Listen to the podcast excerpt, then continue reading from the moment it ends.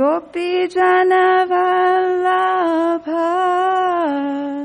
गिरिवरधा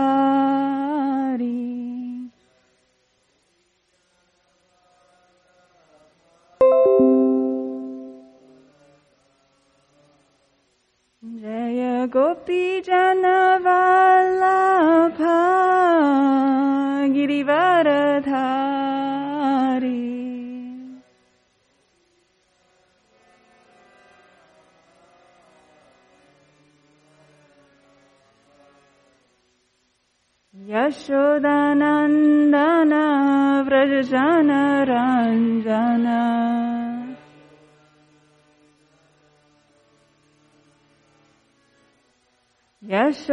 Yashodanandan व्रजनरञ्जन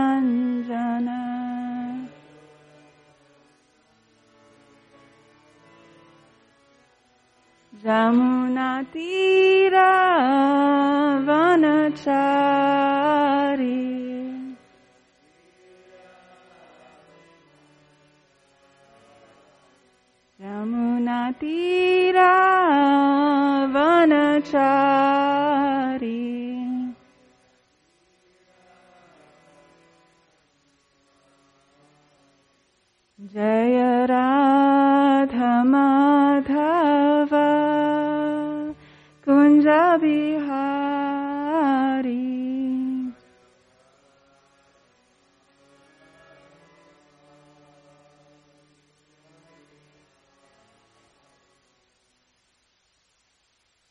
Vishnupad Paramhamsa Parivrajagacharya Ashto Tada Sata Shri Srimad A.C. Bhaktivedanta Swami Srila Prabhupada Ki Ananta Kota Vaishnavrinda Ki All glories to the assembled devotees. All glories to the assembled devotees. All glories to the assembled devotees. All glories, all glories to Shri Shri Guru and Gauranga. All glories to Srila Prabhupada.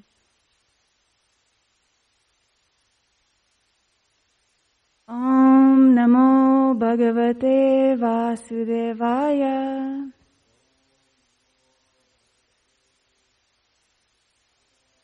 ॐ नमो भगवते वासुदेवाय।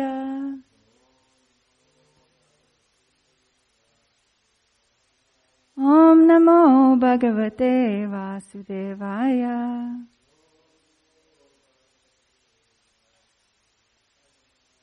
Om Jnanativanandasya Jana Jana Shalakaya Chakshurunmilitam Jaina Tasmai Shri Guruve Namaha.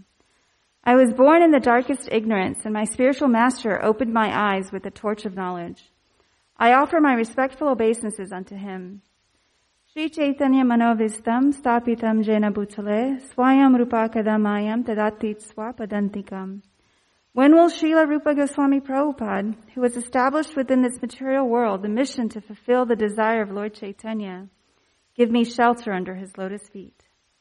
Vancha kalpatarubhyascha kripa sindhubhyavisha patitanam pavanebhyo vaishnavebhyo namo namaha. I offer my respectful obeisances unto the Vaishnav devotees of the Lord. They are just like desire trees and can fulfill the desires of everyone, and they are full of compassion for the fallen conditioned souls. Jai Shri Krishna Chaitanya Prabhu Nityananda Shri Advaita Gadadhar Srivasadi Gaura Bhaktavrinda. I offer my respectful obeisances unto Sri Chaitanya Mahaprabhu, Lord Nityananda, Sri Advaita, Gadadhar Pandit, Srivas Thakur, and all the devotees of Lord Chaitanya. Hare Krishna, Hare Krishna, Krishna Krishna, Hare Hare, Hare Rama, Hare Rama, Rama Rama, Hare Hare. So today is Tuesday, April 20th, 2021, and we are reading from Srimad Bhagavatam, Canto 1, Creation, Chapter 7, The Son of Drona Punished, Text 6. Anarthopashamam sakshad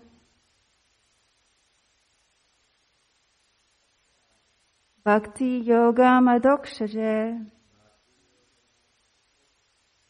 Lokasya Janato Vidam Vidvams. Chakra Satvata Samhitam. Anartopashamam Sakshad Bhakti Yogam Adokshaje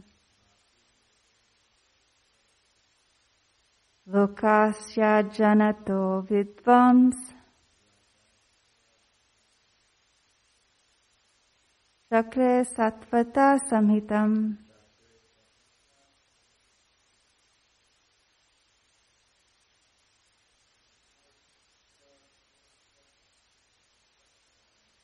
Anarthopashamam Shakshad Bhakti Yogam Adokshaje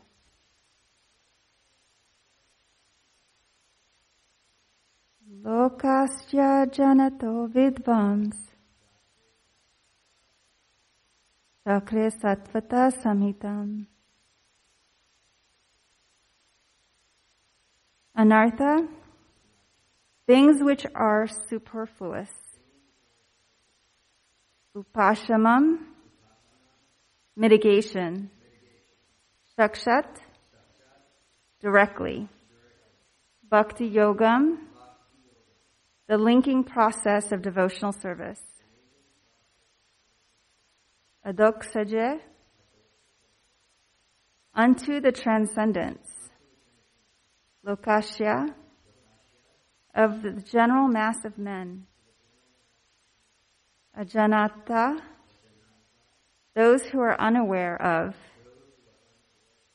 Vidvan, the supremely learned.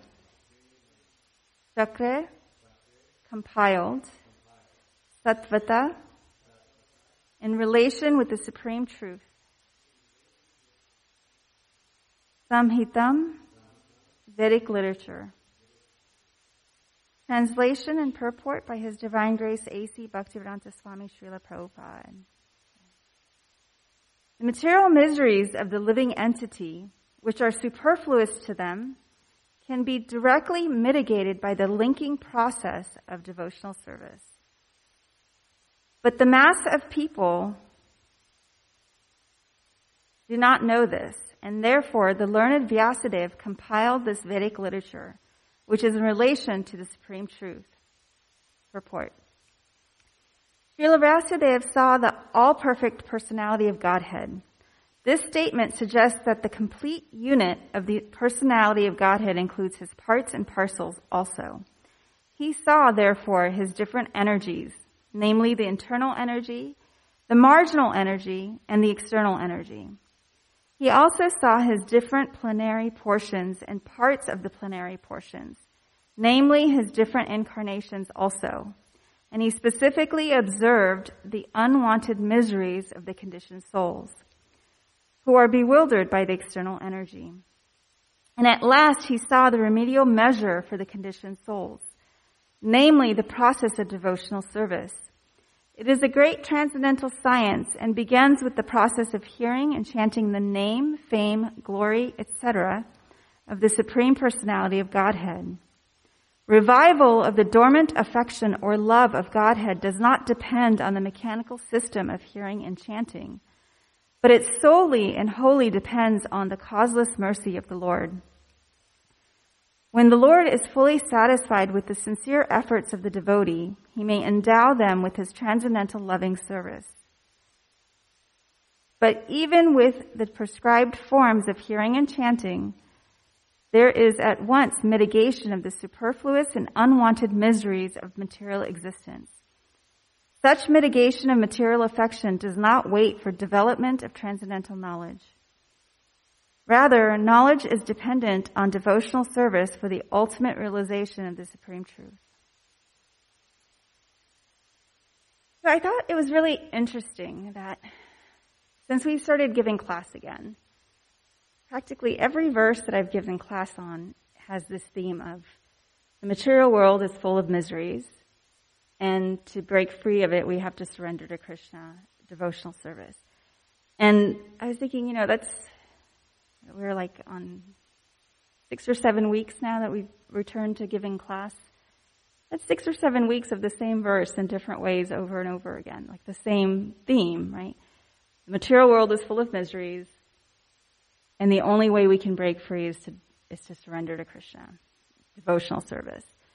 And I thought, you know, that's, I don't, I mean, the thing is we've done chapter six before, so the interesting thing about this is last year when we went into lockdown, we stopped giving class and then we started up again and then we stopped sometime in mid-June. And the week we stopped, I was actually supposed to give class on this verse again, you know, previously. So I thought it was really coincidental.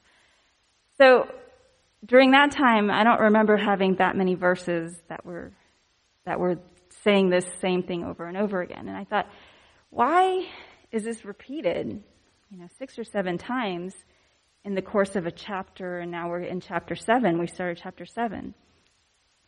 And I think it's because we need to hear it over and over again, right? The material world is full of miseries. Like we can say, yeah, that makes sense. It is. It's true. But yet we're attached to it. So how true does it ring for us that the material world is full of miseries? Right? What are some things that bring you misery? Allergies, right? Your body. COVID 19, so that's also the body, but it's also, I guess you could say, other living entities. Mishra? The weather, right? So nature, cold, hot. So we have so many things that bring us misery, right? We can have body aches and pains. We can have hot, cold weather. We could have somebody said something and oh my god what did they mean by that? And were they talking about me or you know like there's other people that can cause us misery. We can go on about all the miseries that are going on you know racism sexism all these isms right? Recently we've had some attacks on the asian community.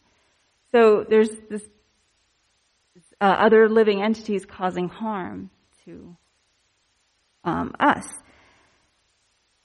And so we can see so many examples of the material world is filled with miseries. And yet we don't learn this lesson. There's a few reasons I think for this. So one of them is, I've heard this said in a lot of like spiritually woke communities, right?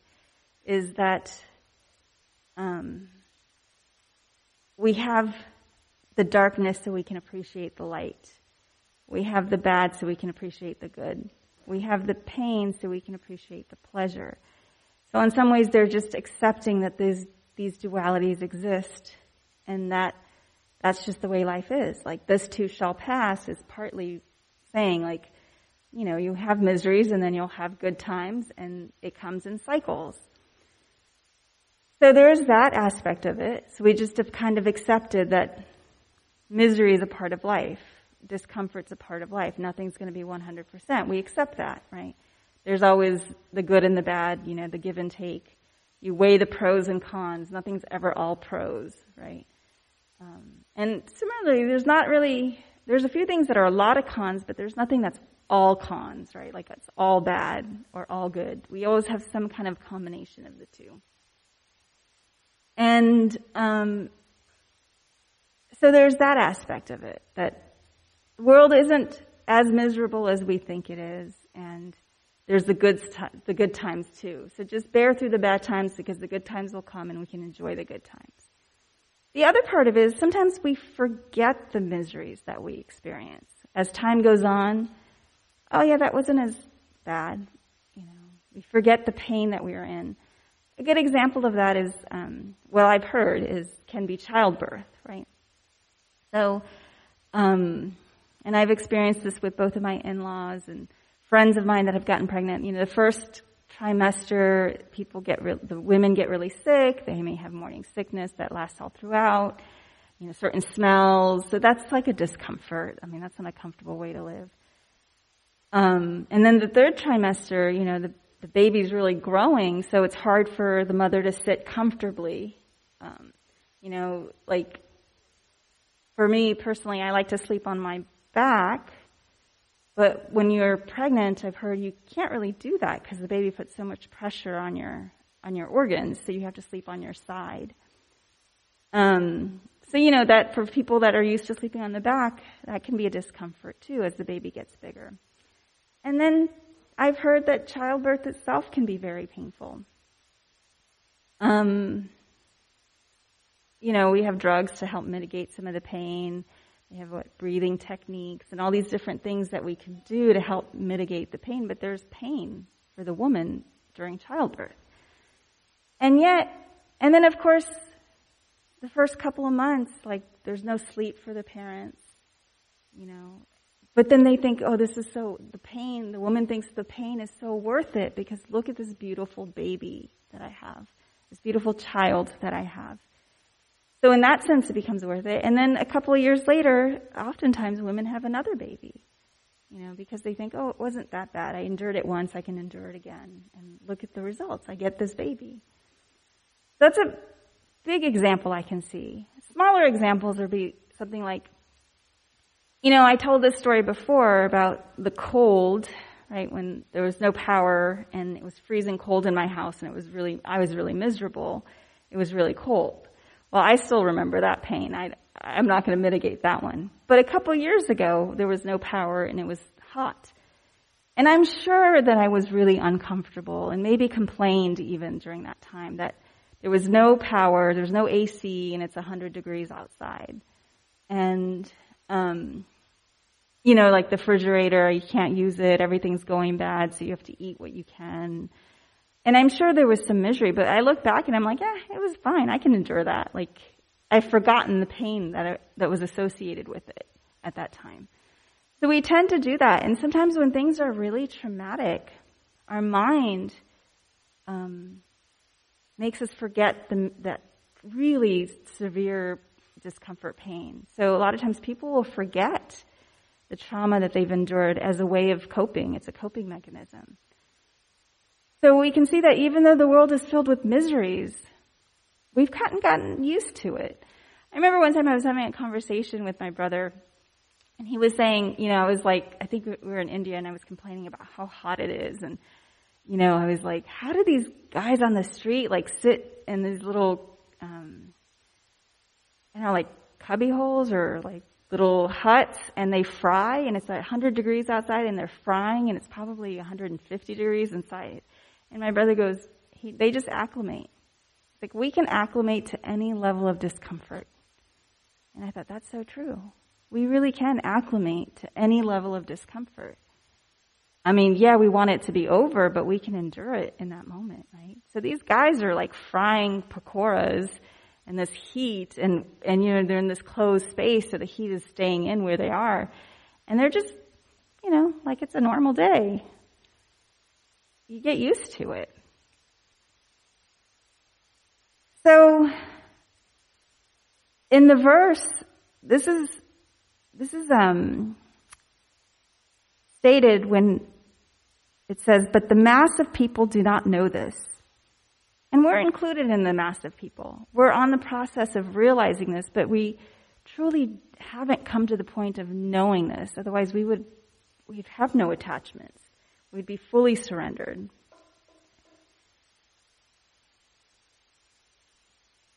And so the only way we can mitigate this, right? The other thing that's said in the verse is that these material miseries are superfluous to the living entity.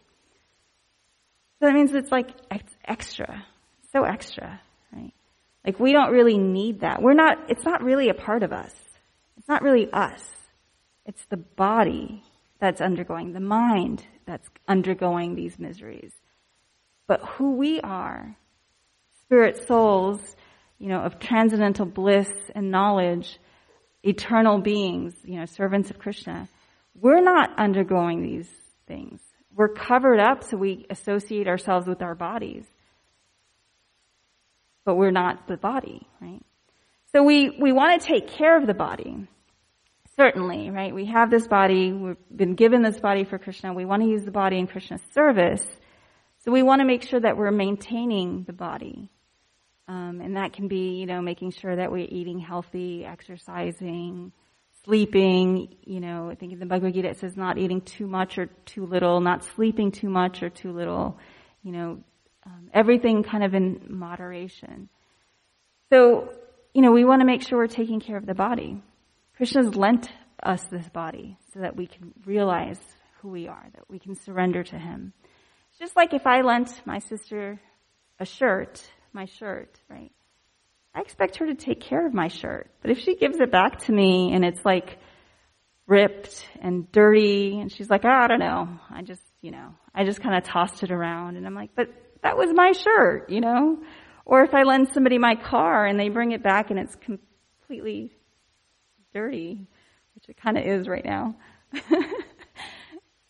Marge makes fun of me about how dirty my car is. so what if they came back and brought it back to me clean? It'd be like, wow, what a surprise. Thank you so much, right? You took care of this thing for me. It's in that same way, like Krishna's, if we take care of our bodies, Krishna's gonna be like, wow, you know, you really are honoring everything that I'm giving you and taking care of it. So we want to make sure we're taking care of the body so, that we can serve Krishna. But we also want to realize that we're not this body. And in order to realize that, we have so many things that we do, right? Chanting is the big thing, japa. Um, in the verse, it says that Vyasadeva compiled this Vedic literature, Srimad Bhagavatam, specifically for us to realize this, to teach us this, that we, the material world is full of miseries, that we are not this material body, that we are spirit souls, and that Krishna is the goal, right? He's, he's what we are striving for. And Prabhupada goes on to explain all the different things, the different layers of Krishna, right? His external energy, his internal potency, his marginal energy, and how we fit into that. Um, and learning all of that is what helps bring us closer to Krishna. And that's what the Srimad Bhagavatam does. It talks about all these different parts.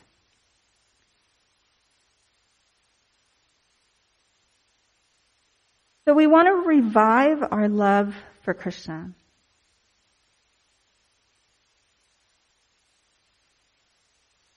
So, you know, what are some ways that we can revive our love for Krishna?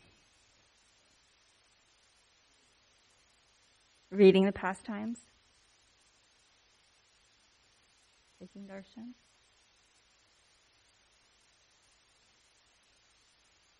Chanting japa, kirtan, hearing. Exactly.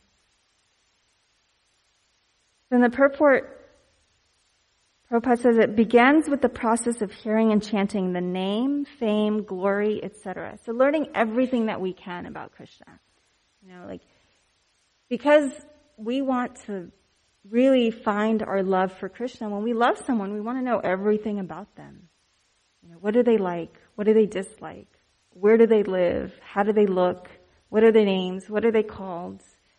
You know, um, what makes them them? Right? We all have that. Like, what makes us unique, right? What makes us us? Um, what do we stand for, right? We want to know all of those things about the person that we love. And Krishna is the person that we really ultimately love. So we want to learn all these things, and we do that by hearing about his pastimes and his glories and his names.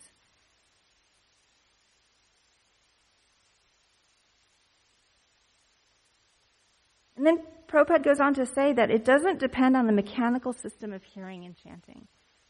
So a lot of us fall into this trap of, oh my god, I have to chant my rounds. You know, I've got to get that number 16 rounds done, you know, and so it's like this chore all of a sudden and we kind of do it mechanically. And that's not really how it's, it's to be done, right? Now I've heard it said, my, my spiritual master, Tamal Krishna Goswami, said that, you know, in the beginning it's gonna be mechanical. We, we're gonna chant, and we want to chant even if we're committing so many offenses because it's better than not chanting. But we want to chant with the idea of, please slowly purify me, right? With this idea of, I'm chanting because I have to chant. But please bring me to a place where I feel like I want to chant. I get to chant, right? And slowly that comes. I mean, I'm still waiting. You know. I've been chanting a, a long number of years, not as long as some, but longer than others. I'm still waiting, but there are times where it's like, okay, I get to chant. You know, sometimes just there's this thing we have called affirmations. Just, just sometimes saying some affirmations make you start to believe it. So every time I have to say, I say, I have to chant, I catch myself and immediately I say, I get to chant. I'm making the choice to chant, right? I'm making the choice to read. I'm making the choice to dress the deities, to come to the temple. It's not, it's not because I have to. I'm making that choice, you know. If you feel like you have to, well then who's forcing you? Because if you're being forced, then that's not what Krishna wants. So we're making these choices every single day, you know, making the choice to eat prasadam. And so we want to make sure that we're, that we understand that, that this is not something that we're forced to do, that we have to do. It's a privilege. It's an honor, right? We get to do this. We get to chant. Because in the verse it says, the mass of people do not know this. So many people don't know this information that the material world is full of miseries. And that we can break free from this cycle of duality. It doesn't have to be all, you know, the good comes with the bad. You know, medications have side effects. Like that's a given, right? You get some benefits, but there's always side effects. You always have to weigh the risks and benefits. It's not like that with transcendental devotional, loving service. It's all good. Now, because of our material conditioning, we may undergo some discomfort to help us bring us closer to Krishna, right? Like if we look at the example of, of Queen Kunti, she's a pure devotee. But how much did she have to endure? Right? She had to endure so many different levels of miseries and, the Pandavas, you know, like having, trying to be, the Kauravas trying to kill the Pandavas on so many different level and surviving the fire and her, you know, her husband dies and she's left to raise five boys on her own. But at every point she kept saying, thank you, Krishna. Because every time you send me these miseries, I just think more of you. I depend more on you. And that's where we want to be. Because even in the miseries, when we're depending on Krishna, we're feeling the joy. We're not feeling the misery. So that's where we really want to make a difference. The mass of people do not know this. This is a call for preaching, for spreading this message of Krishna consciousness. You know, every town, every village, right? That was Lord Chaitanya Mahaprabhu's desire, right, to have Hare Krishna chanted in every town and every village. And Srila Prabhupada did that. He took this knowledge outside of India and spread it all over the world. That this material world is full of miseries. This is not a place for a sane gentleman or gentlewoman. We want to break free from this material miserable place. And we want to find who we truly are. You know, everybody's talking about we want to find ourselves. Well, we want to figure that out. And who we are is servants of Krishna. We all have our ways, you know, we all have our different relationships that we are servants of Krishna. The different relationships that we can have with Krishna. But even in that, there's such uniqueness. It's not like we're all, you know, um, Krishna is not the father to all of us. Krishna is not the son to all of us. Krishna is not the friend to all of us. But he's the friend to some of us. You know, he's the father to some of us. He's the, the son to some of us. And to some, he's our lover, right? He's the beloved. So we have so many different relationships with Krishna.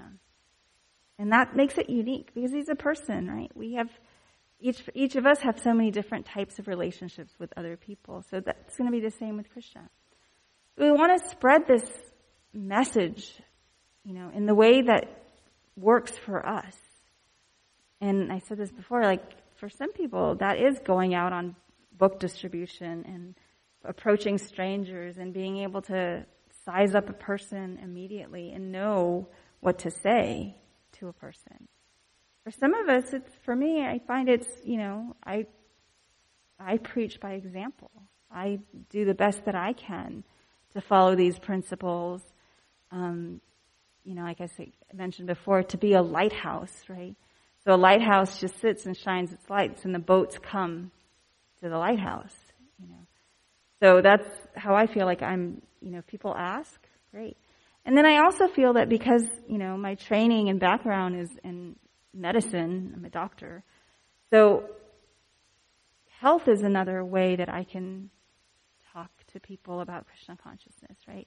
We're doing all these things for our body. What are we doing for who we truly are, our soul? And more and more, this is becoming recognized in the health wellness world that health isn't just the physical body. It's all of it. It's the mind. It's the spirit, you know, and really it is the mind. The mind is in control of everything. You know, like, um, I've talked about, you know, when we start building healthy habits, right? It's the mind that can keep us from succeeding in, in creating healthy habits or not. You know, the mind is like, oh, just have that piece of cake. It's okay. It'll, it'll be fine just for today.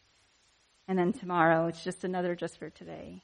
And then before you know it, you know, you haven't really abstained from the things that you need to. You haven't really eaten the vegetables that you need to. or you haven't exercised. It's okay. Just sit on the couch. You can exercise tomorrow. These potato chips taste good. Just sit and eat. Like that's the mind that does that to us. So we really want to make sure that we're controlling the mind, and and more and more, um, the wellness and health industry is recognizing this that we need to help, you know, understand the mind, what drives us, why we do certain things, why. Um, you know, why is it hard? We all know what we need to do. If I asked anybody on the street, what do you need to do to be healthy? Everybody knows. Eat healthy, exercise, sleep well, drink water, cut out the sugar. You know, even they'll say, "Oh, yeah, eat eat um, less meat or no meat." I mean, that's becoming widely recognized as well that meat and animal products are bad for us. And yet, so many people don't know. I mean, people that smoke know that cigarette smoke is harmful to them and those around them and yet they can't quit. It's the mind that does that. So we really have to understand this mind and get it under control. And the Bhagavad Gita really gives some great instructions on how to do that. Whole, all of chapter six is, you know, about meditating. Um, but all of it, really, the more we start, we surrender to Krishna, the more in control that we are, and the mind is no longer in control. The mind is what kind of keeps, it makes us think that, you know, the mind is what's controlling us. And so we want to be able to control our mind. You know, we get all this in sensory information that feeds our emotion, that feeds our mind, and that feeds our emotions, and then we react in a certain way. but really, the Bhagavad Gita tells us that there is no, you know, miseries, happiness, distress, hot, cold. All these things are the same. You know, whatever is going on, if we find that internal joy, that internal bliss, then it doesn't matter what's going on. So we do that by chanting and by hearing and by reading. And then by, you know, one step further, because this is what Prabhupada's mission was, is to, to share this knowledge. People don't know, right? So either they're willfully ignorant, they don't want to know. Sometimes people are like, ignorance is bliss, don't tell me because then I'll have to know about it. And that happens actually a lot of times with um, the horrors of the animal agricultural industry. People just don't want to know about it. Because once they know about it, they know that they can no longer enjoy those foods or those products or whatever it is. So they just, just don't tell me. So there's that willful ignorance. There's the other, um, you know, so we know what we know. We, um, kind of know what we don't know. Sometimes we, we kind of make a conscious effort that we don't want to know that. Um, sometimes we don't know what we know. That's that, that subliminal, that subconscious um, information that we have. You know, somebody says something, and you say, you answer back, and you're like, "Oh, where did that come from? I guess I must have read that somewhere, and it stuck." Right? So we don't know what we know. But the really, the big part is we don't know what we don't know. And that's the majority of the knowledge out there. And for so many people, this relationship with Krishna is what we don't know. So we want to like help people to know this. Plant seeds, you know, even just chanting the Harinams that we do, hopefully we'll, you know, starting to do them again as um, the world opens back up. But just hearing the name, um, people seeing who you are, learning that we need to control the mind, and then they're thinking, okay, what else is there? There's got to be something more. Right? So once they start thinking like that, then they're prime and ready to hear. And sometimes they'll ask, right? I've had so many of my friends that ask me, well, what are you doing? Like how, you know, how do you, how did you survive med school? How did you survive residency? You know, what were some of the things that I, and I tell them that, well, I was doing mantra meditation. I was really honing in on my relationship with God, with the divine, with the source. Really tapping into that energy. And that really enlivened me. You know, helped me get through these tough times in my life. So, even when, even no matter what level of preaching that we do, I think it's super important that we are the example. And being the example doesn't mean being perfect. If we're perfect, then you know, we probably wouldn't be here. We're all on that path of perfection. And that's the important thing. And we're, we're all on different um, places in the path, right? Some people are up ahead, some people are back, some people are at the very beginning. Some people are contemplating getting on the path. Wherever it is, we just want to meet people where they are and be compassionate for what they're going through. Because remember, the material world is full of miseries, but it's also very conditioning. And so we have all these desires and, um, you know, things that we want, things that we, we feel like it should be this way, and we want it this way. Um, attachments. And that can be very difficult to give up. So sometimes, you know, the closer you get to giving it up, sometimes that people really like get scared and, you know, they, they're kind of entering the unknown, so then they may jump back a little. So really it's about having compassion. The material world is a place full of misery. So when they're in the association of people that are devotees that are devoted to figuring out that we are spirit souls and realizing this, that should be a safe space for everyone, right? That should be a place where everyone feels compassion and love and accepted and not judged. So that's the kind of mood that we want to have is that everyone is accepted and everyone's on their own journey and dealing with their own anarthas, their own miseries and um, dirt that needs to be cleansed from the heart. We all have different things that keep us attached. So we can be compassionate for everyone else, right? for everyone else's journey. And I've heard it said, you know, be um, strict with yourself and lenient with others. But I also think it's important to be compassionate for our, with ourselves as well, because sometimes we can should ourselves into a spiral, right? And then that can that can cause us to like pull back a little. Because we're like, man, I should be doing this, and I have to chant, and I should, you know, read, and I should uh, make some prasadam and offer it, and you know, just like there's so many shoulds that we have. So we really want to be compassionate. Like what is it that we, where are we really in our devotional progress? And, you know, when you know where you are, you know it's easier to go where you need to go, right? If I'm using my GPS and I'm like, you know, take me to the temple, but then I'm not telling the GPS where I'm starting from. The GPS is like, well, the temple's there. You figure it out because I don't know where you are, you know.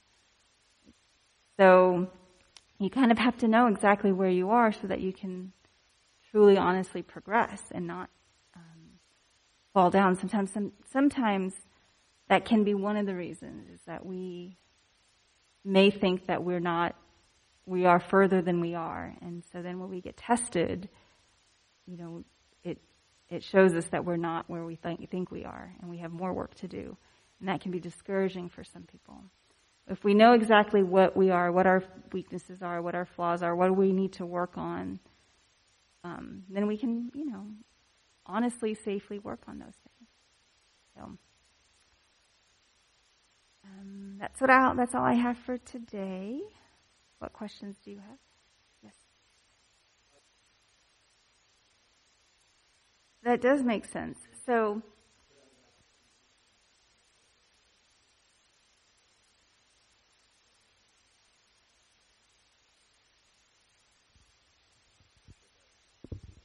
Even just listening to somebody who doesn't believe necessarily what I believe and giving them that attention and not making them feel like they're wrong.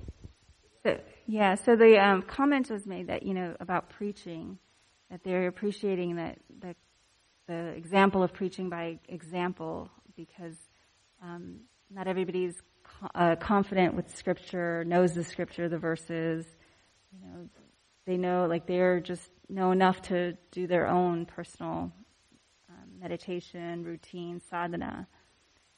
Um, but sometimes if you get into a discussion with someone who may have different um, philosoph- philosophical beliefs like voidism or um, oneness, right, Mayavadi philosophy, um, sometimes it's okay to just listen to them and let that let that be part of the discussion. And because um, they said that the, in the Bhagavad Gita, it says that all paths lead to Krishna. So there is a caveat to that. One, there's the example of Lord Chaitanya listening to the Mayavadi philosopher for like seven days without saying a word and just letting him speak right? until he was done. And then finally, when he was done, he like countered every single point that that person made with the personal devotional relationship with Krishna. To, to engage in that level of discussion, you definitely have to feel confident in being able to express the knowledge that we have here. And I have to admit, I, I don't know if I'm that confident because part of, for me, like I'm not really big on debating because I don't think of things on the moment. Like I may think of it, you know, 10, 15 minutes later and be like, oh, by the way, I mean, a discussion doesn't happen like that, right? So for me, it's also like, okay, just listen. And then we can also focus on what is common, right? And, and help them bring out what is common between the two philosophies. Because when you focus on what's common, then you, they're more likely to listen to you. Because they're like, oh, you understand me.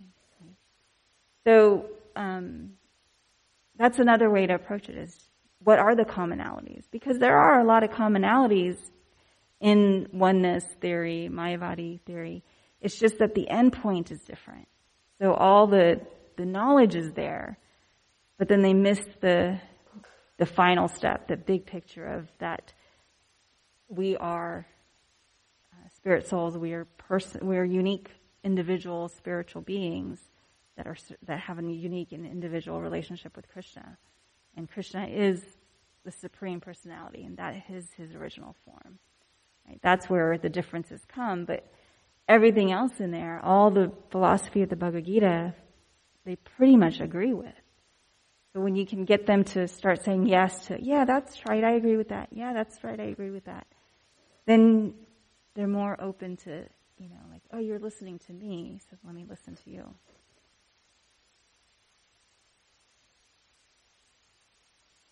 Any other questions or comments? All right. Rantra Srimad Bhagavatam ki.